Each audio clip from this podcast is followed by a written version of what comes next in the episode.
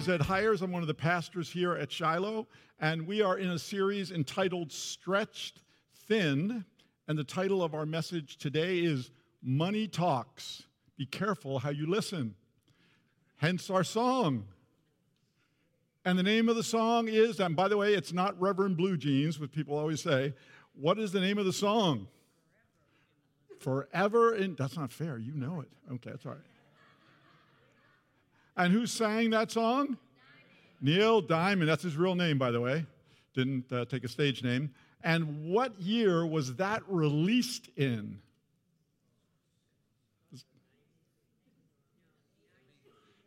Not 80s, not 90s, 70, late 70s, 79. All right, that was, that was tough, by the way. That was tough.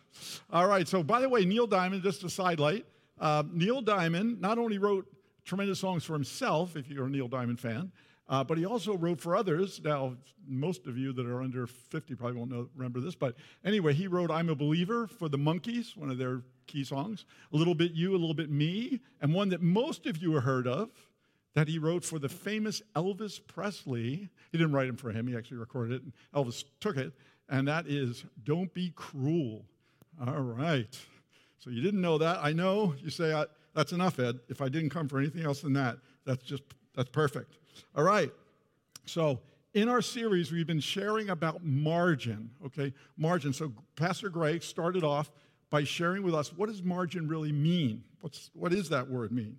And last week, Steve, who introduced us to his uh, very close fictitious friend, Barney Yenrap, which I Yenrab, uh, wow, that was creative. Um, he talked about margin in our schedule, margin in our schedule. And today, we're going to be discussing the importance of margin in our finances.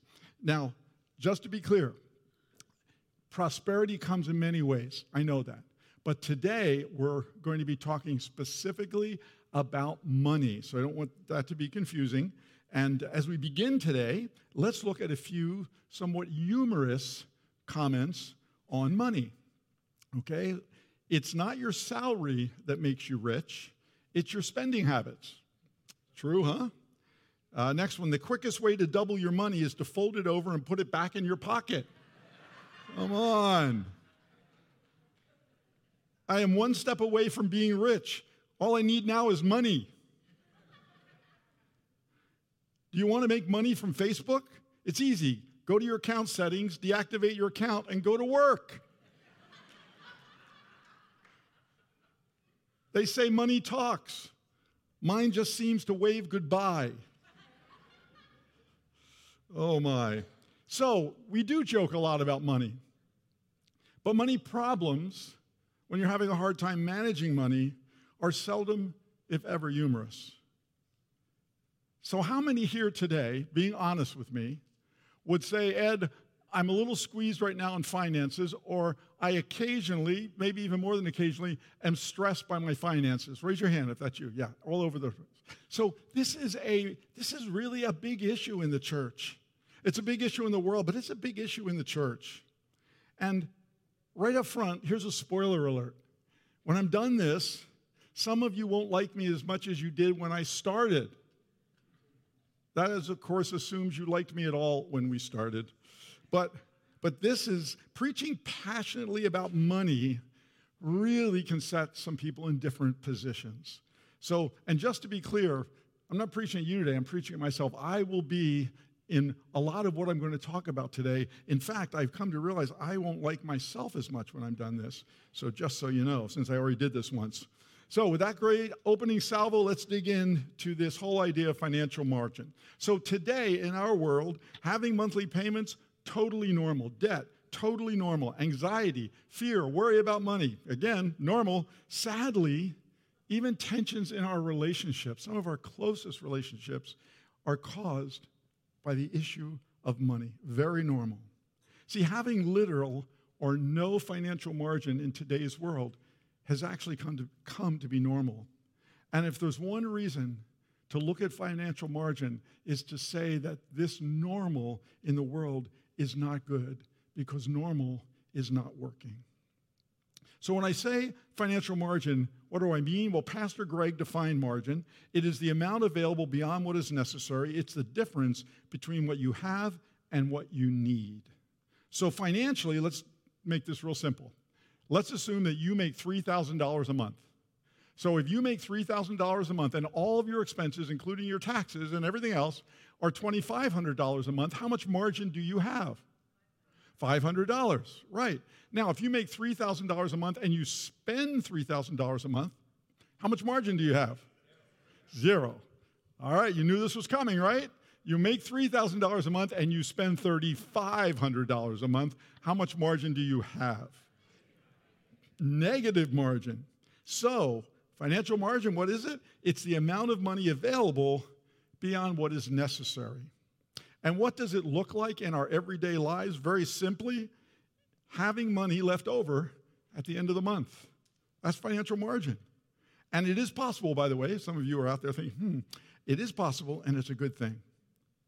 See, it's having enough money to help someone who is in need that God has crossed your path. It's having money available to give without feeling stressed. It could also be having money to do something you enjoy without having to borrow to do it. It could be having money available to purchase time margin. This is an interesting one. See, if you have financial margin, you can sometimes hire someone to do things that either you don't like to do, you can't do well, it's too time consuming, keeps you away from doing other things where you could actually earn money. And and by f- having financial margin, you get to buy this time margin. Now, so here's an important takeaway you can only purchase time margin when you have financial margin. So let me give you an example of this. I live in a home that has a decent view. In order to have a decent view, you have to be where? You have to be high on top of a hill. So my property goes like this, so my driveway is a real issue, but my backyard's a real issue. So if I want to mow my backyard, I take my life in my hands, okay? Because I, am going down this hill and turning almost anywhere, I could roll the mower. It could really hurt myself. And also, I have a fence all around my backyard. And when you slide down, you hit the, and you damage the, and you have to pay for? Yes. Okay, so I hired a company that was dumb enough to take this job. And they did it, and guess what they do? They slide down into my, they break my and guess who has to pay for it now? They do. All right. So, time margin.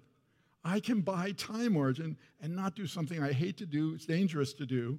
See, financial margin allows us to be financially at rest, not anxious, not worried, not afraid because of our financial struggles. But while we all know that, right? That there's not one person here that wouldn't say I agree with that saying. Financial margin is something that so many people including them in this room, do not have much of. See, I believe God wants us to have financial margin. You know, Paul says something very interesting in 1 Corinthians, a scripture that I love, and I pray and ask God that I might be able to, in as many ways as possible, live up to this. And it says this follow me as I follow Christ. I mean, that's a, that's a bold statement to be able to make. But you see, as Christians, we are supposed to be examples to the world of how to live. And one of those areas that we're called to be examples in is this whole area of finances. Follow me as I follow what God's word says about finances. And for some, that would not be something you would want to say. Proverbs 21:20 says, "The wise store up choice food and olive oil, but fools gulp theirs down." So Proverbs says that in the house of the wise, there is financial margin. In the house of the wise, there is more than enough to meet the needs. In the house of the wise, there is a ease and a peace. Proverbs says a foolish person consumes all that they have. We could say in our vernacular of today, they live paycheck to paycheck. A foolish person doesn't have anything left over, they don't save.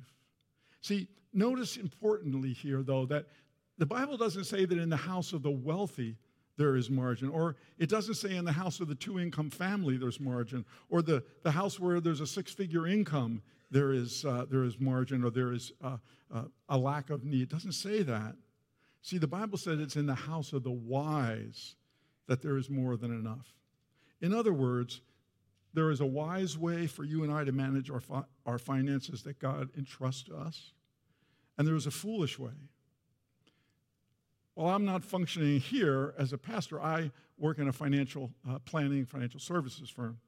And as a result of that, I get to see a lot of people and know a lot about their money. And when you look at some of these people, you would say, wow, now that person would have financial margin because they look wealthy.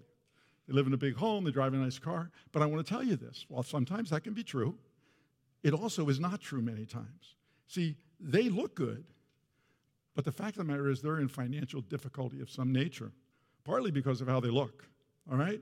But then there are people as clients, they look like they have a very modest lifestyle, don't have a lot of things, they, they, they don't look fancy at all, and, and you might be tempted to go over to them and say, wow, they're not, they're not rich, they're not wealthy, but you'd be surprised. Many times they truly are rich, they have the peace and the joy, but a lot of times they have, they have money, more money than people that look like they do. So they have this lack of tension, this lack of fear.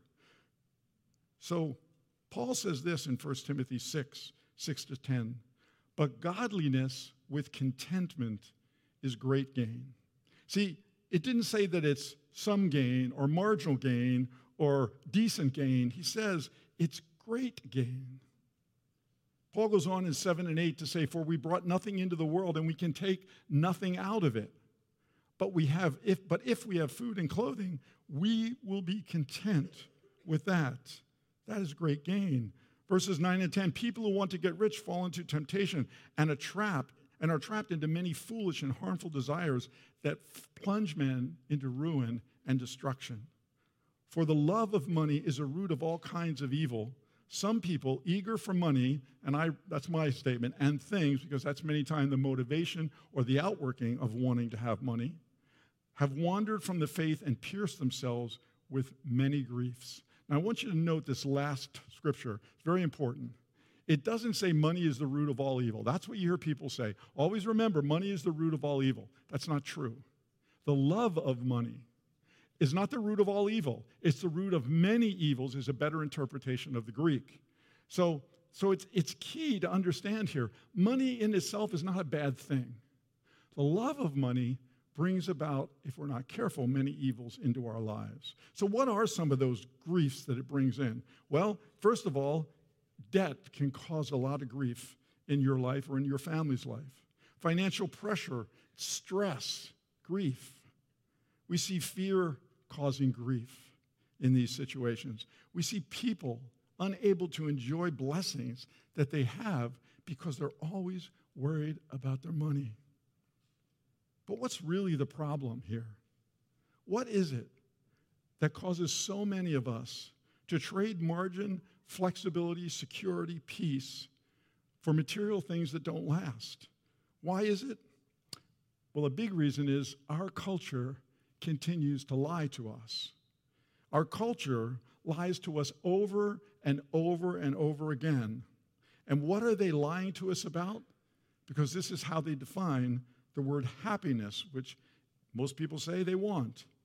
And the definition they give you is more than I currently have. More than I currently have.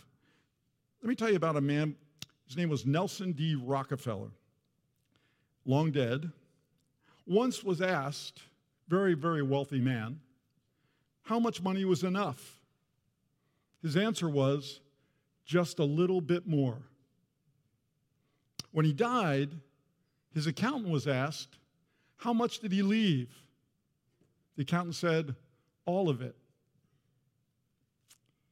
Now, let me give you a sense of how rich he was. John D. Rockefeller, when he died, Feller owned 1.5% of every asset in the United States of America. His net worth today, if he died in 19 or 2020, would be $340 billion, four Four times the net worth of Bill Gates. So interesting, he left it all. See that? This is what the world is telling us. Whatever you have, it's not enough. If you have something else, you'll be happier. If you have just a little bit more, it would make the difference, all the difference in the world. So, can I, this is now where I confess uh, my shortcomings. So, I'm going to start a group, okay? And, and you'll look at this next slide and you'll understand. It's going to be called um, Amazon Anonymous. My name is Ed, and I'm a compulsive Amazon buyer. Okay? So, I mean, oh, it's tough, huh? How many people here, don't, be, don't lie to me now. I know you may not do it all in one month, but how many people here, if you average out all your purchases from Amazon over the year, would admit to me, Ed, I buy at least one product a month on average? Come on, yeah, look at them. Come on, you lighting section over here. All right, how many would say, I'll be honest with you, I buy two, average of two a month? Okay, good. I'm going to stop there because I'm a little way up the hill from that and I don't want to do anymore. Okay? But hey, you can sit on your couch, do your shopping, push a button, and the next day it appears outside your door. And they tell you when it's going to appear. And if you want to, you can track the truck as it comes. Oh. So our culture tells us this you deserve it. If you can't afford it, make payments. Get it now. It's going to make you happy. About 30 years ago, I found myself in a lot of debt. As a Christian, I was a Christian, but I was in a lot of debt. And I went to uh, like a Dave Ramsey. I don't forget, remember the name of the individual back then, but it was somebody else. And I went there, and, and they taught me and Barb how to get out of debt.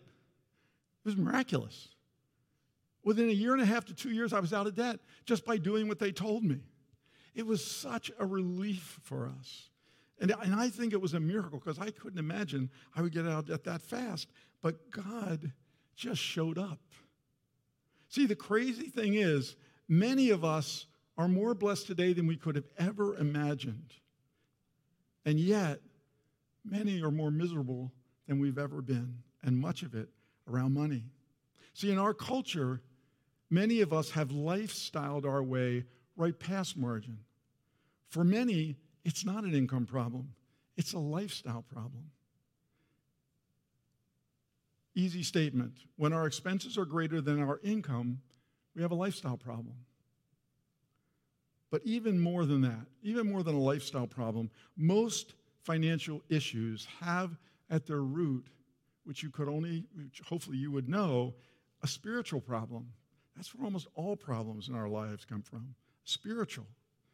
So, Matthew 6, 19 to 21, Jesus said, Do not store up for yourselves treasures on earth where moss and vermin destroy and where thieves break in and steal, but store up for yourselves treasures in heaven where moss and vermin do not destroy and where thieves do not break in and steal.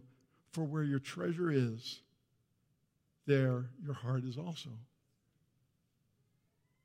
See, I think the primary point of those scriptures is that where your money goes, that's where your heart's going to be.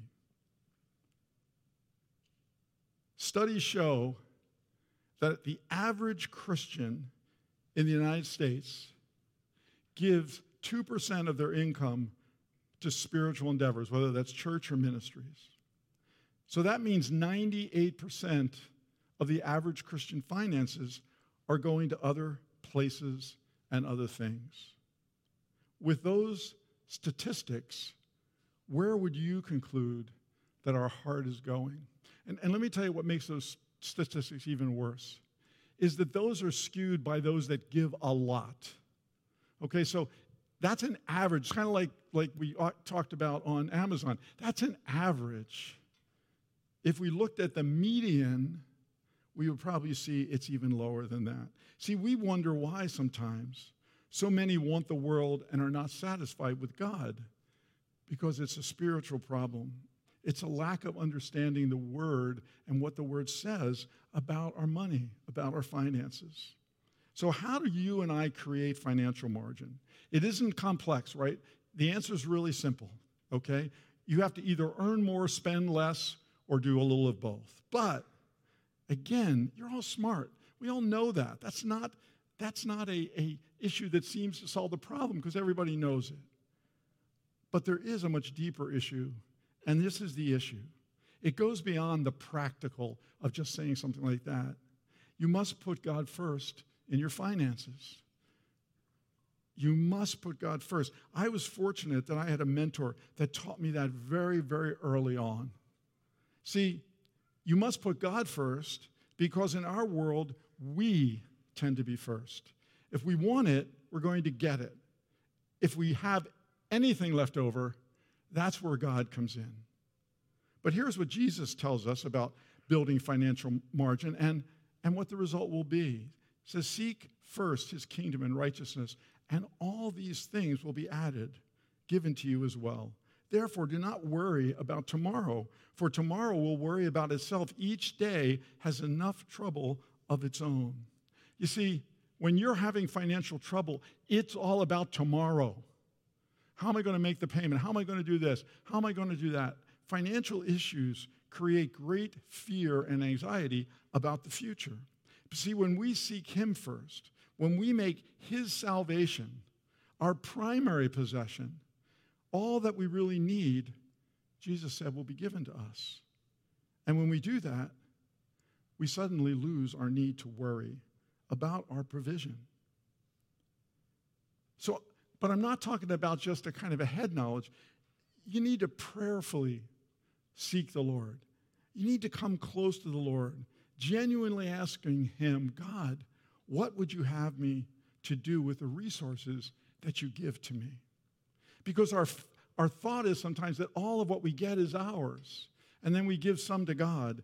All of what we get is His, and we keep quite a bit of it to live on.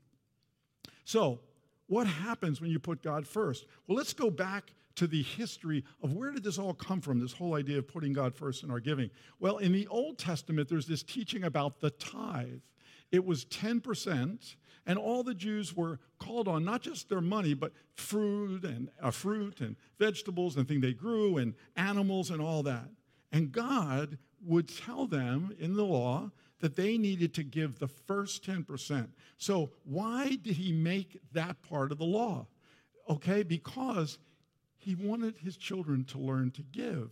And he wanted to teach them a very important point that if you give your first fruits to me, 10%, I will bless you and multiply the 90% to go further and do more than if you kept the whole 100%.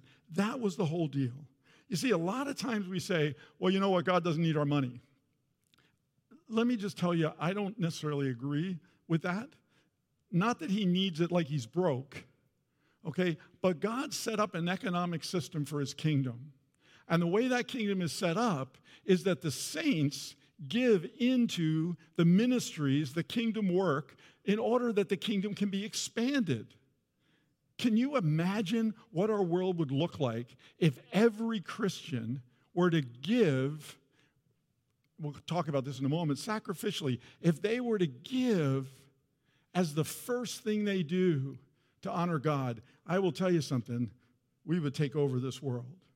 So it's not that he needs it like he's broke, but he needs it to do what he needs to do. And that was why he did that in the Old Testament, why he made that a part of the law, so that that 10% could provide for his kingdom, for the church, for the leaders that were carrying the burdens of the spiritual direction of the people.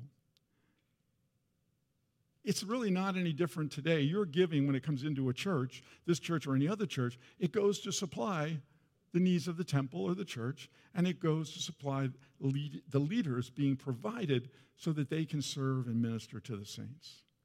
So there's a big difference, though, between the Old Testament, what's under the law, and what the New Testament talks about. See, Jesus talked about sacrificial giving.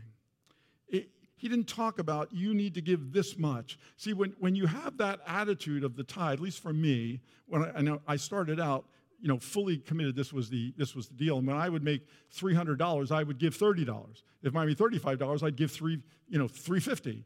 And the problem there is you get into this mindset that says, hey, when I give 10%, I'm all set. And God doesn't want that. Okay, He wants to deal individually with you, not a law thing, but a, a, the Bible says God loves a cheerful giver. So what you give is, is between you and God, but God says, it's a sacrificial gift that he's looking for. See, this is important for us to understand. this is money I have in my pocket. And how did I get this money? I traded my life for it. You see, I decided that I would go somewhere and do something, not necessarily that I would do. If you said to me, What do you want to do today? If you can do anything you want, it wouldn't be, Oh, please let me go to work. But I go and I spend eight to 10 hours a day of my life so that I can get this. So when you give of your money, you're actually giving of your life. You've traded it for that. And when you give sacrificially, you're sacrificially giving of your life, your time. See, giving, it builds our faith. It's one of the most tangible and practical ways that we can put God first. It forces us to rearrange our lives around God. Many times, it will cause us to say no to the things of the world so we can say yes to putting God first. Guess what else giving does? It breaks this power of materialism and consumerism. It breaks the power because it forces us to go some places that our money wasn't going to before. It stops our money sometimes from going where it was going before. So that we instead give our first fruits to God, not what's left over, but the first dollars. We don't pay Uncle Sam first. We don't pay the mortgage first. We don't pay the credit card company first. Giving to God builds our faith, and you will see God's hand and his work and his provision as you put him first. Proverbs 15, 16 says, It is better to have a little with the fear of the Lord than great wealth in turmoil. See, there are very few people, though, in our society today that actually would ever believe that. Better a little with peace and than great wealth with turmoil. Better something paid for than something nicer bought under stress or in, by debt. Better a little with no fear of the Lord than what everyone else wants. Godliness with contentment is great gain. The world says more will make you happy. You will never get there. God says happiness and contentment with what you have is what He wants for us. When you realize it's better to live this way, you become different. You start paying cash and budgeting, and, and you realize it's better to have money than to consume with your money. It's better that when something breaks down that you don't break down because you have the ability to pay to have it fixed. It's better to see someone in need and be able to help out. It's better to be praying about what to do with the extra than never having any extra. When you seek Him first, when you give, when you put Him first, I will tell you by experience, you will experience His presence, His provision, and His blessings. You will become supernaturally content. You know, I don't know what will happen to you from a financial standpoint when you give, but I will tell you this I take peace and contentment any day over money. Proverbs 8, 8, 8, 18 and 19 says, with me, riches, with me are riches and honor. With me are lasting wealth and success. My fruit is better than fine gold. My gifts are better than the finest silver. When you do the things that allow you to have financial margin, you then invest in the things that are most important. I will tell you that you will become more relationally rich because you will have time that those chasing after finances do not have. You'll be rich spiritually because you will find yourself in the presence of the Lord and drawn to Him as you watch how He works in your life. And I have usually found that God will bless you financially as you put Him first. All this, all this begins by putting God first in all the areas of your life. But it does include, does include your finances. Now, at 68 years old, I've gone through a lot that deals with finances. But I want you to go back with me at 25 years old. I'm, I'm new to New Hampshire, and I am stupidly broke. I don't own the car I'm driving in. I've got debt already at the bank. I can't afford a down payment on an apartment. We can't. We ended up getting an apartment at the bottom of the hill of a road where the bottom of the hill was the bottom of the hill. And couldn't afford a shower. You know, as we had children come, couldn't afford to eat out, hand me down clothes, all the rest of that. But one thing I was taught my mentor, Jack Hartman, taught me right from the beginning Ed, you always have to give. So back in those days, I, I was under this sense that the tithe was the whole thing, but I did. I gave 10% before I did anything else. It was a killer. It caused me and us and our family to do without a lot of things. But it also taught me God's economics. And what God would do from there was to allow me to get to a place where I could now be a blessing to many others that were in that similar place or other places. But I always knew that my resources were not mine. My resources are God's, and I look and find opportunities to bless others. I couldn't do that for the first 10 years of my existence here in New England. But God's economy is an amazing one. When you realize how that economy works and you start giving from your margin into the kingdom of God, watch and see what God does with your life. It doesn't matter how much or how little you earn, it really is a, no matter where you are, God will meet you there. He met me there. You see, the choice is yours and it's mine. It's not an income issue, it's a lifestyle issue. The choice is ours us first, God first. And I will tell you from experience, putting God first is always better. When I prepare a message, I start somewhere between a week or two ahead. But the one thing I never do is, is come up with the close. Because I always find that I think it's probably the most important part of the message, but I always find God gives that to me on the day of. Always happens that way. I don't spend a lot of time thinking of it because He always changes it on my ride into the church. So, as I was coming in today, I felt God spoke to me very clearly. You see, I believe I, if I'm sitting where you are, I believe this the same way as if I'm standing up here. When God preaches something that speaks to me, I either can walk out that door and it'll be just come a good message, and I won't even be able to tell you later what it said, or I say, God, this is something in this for me, and I want to do business with you right now. If you walk out, just like when I walk out, I don't do business with God. I, I say I will, but many times I don't.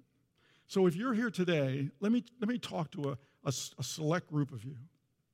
If you're here today and you would say, Ed, I have financial issues right now, I don't have any margin, I'm deficit, I don't know exactly what to do, I don't know how to, to move from this spot. I'll tell you who does know God knows. And I can tell you this He'd love to tell you about it, but you got to get in front of Him and you got to ask Him to show you, and He'll show you. Or maybe you're here today and you have you have finances. But if you're honest, you would say, I don't really think much about the whole issue of sacrificial giving. I give this to my church, I give this over here. I, I don't really look. But I don't really think much about that, Ed. Or maybe you'd say, Ed, my money's going to the wrong places right now.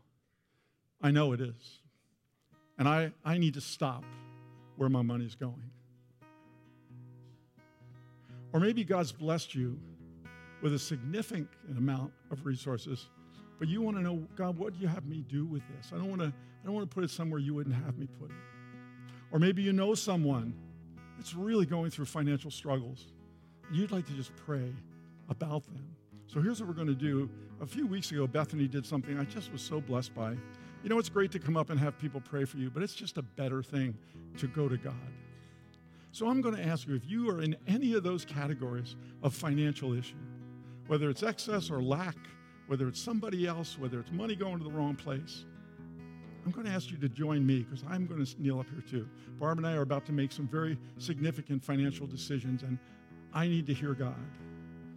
In fact, I did this the first service and I heard something I didn't even think about. So I'm going to ask you to join me. Come to the altar and, and just do business with God. Just talk to Him about where you are. When all those hands went up this morning, I mean, this is an issue that God has a solution for for every one of us. But let's start by coming. If that's you, please come and kneel with me as we just go and take this before the Lord.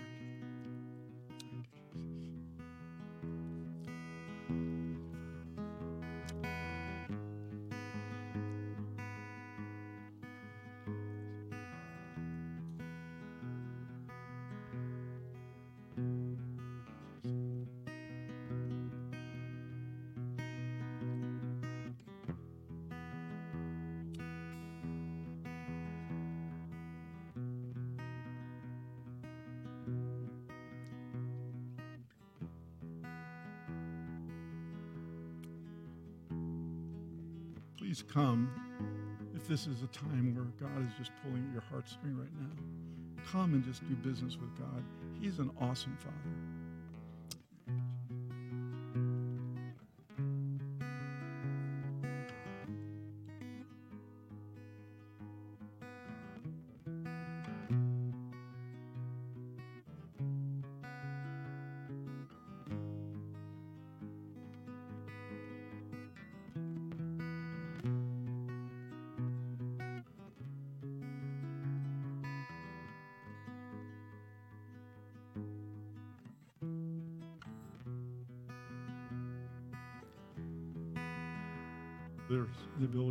Still come as we dismiss. We're going to leave those here just seeking the Lord. And thank you for coming to Shiloh today. We love you all and have a blessed day. You may, you may uh, go and please, if you would like to come, there is room.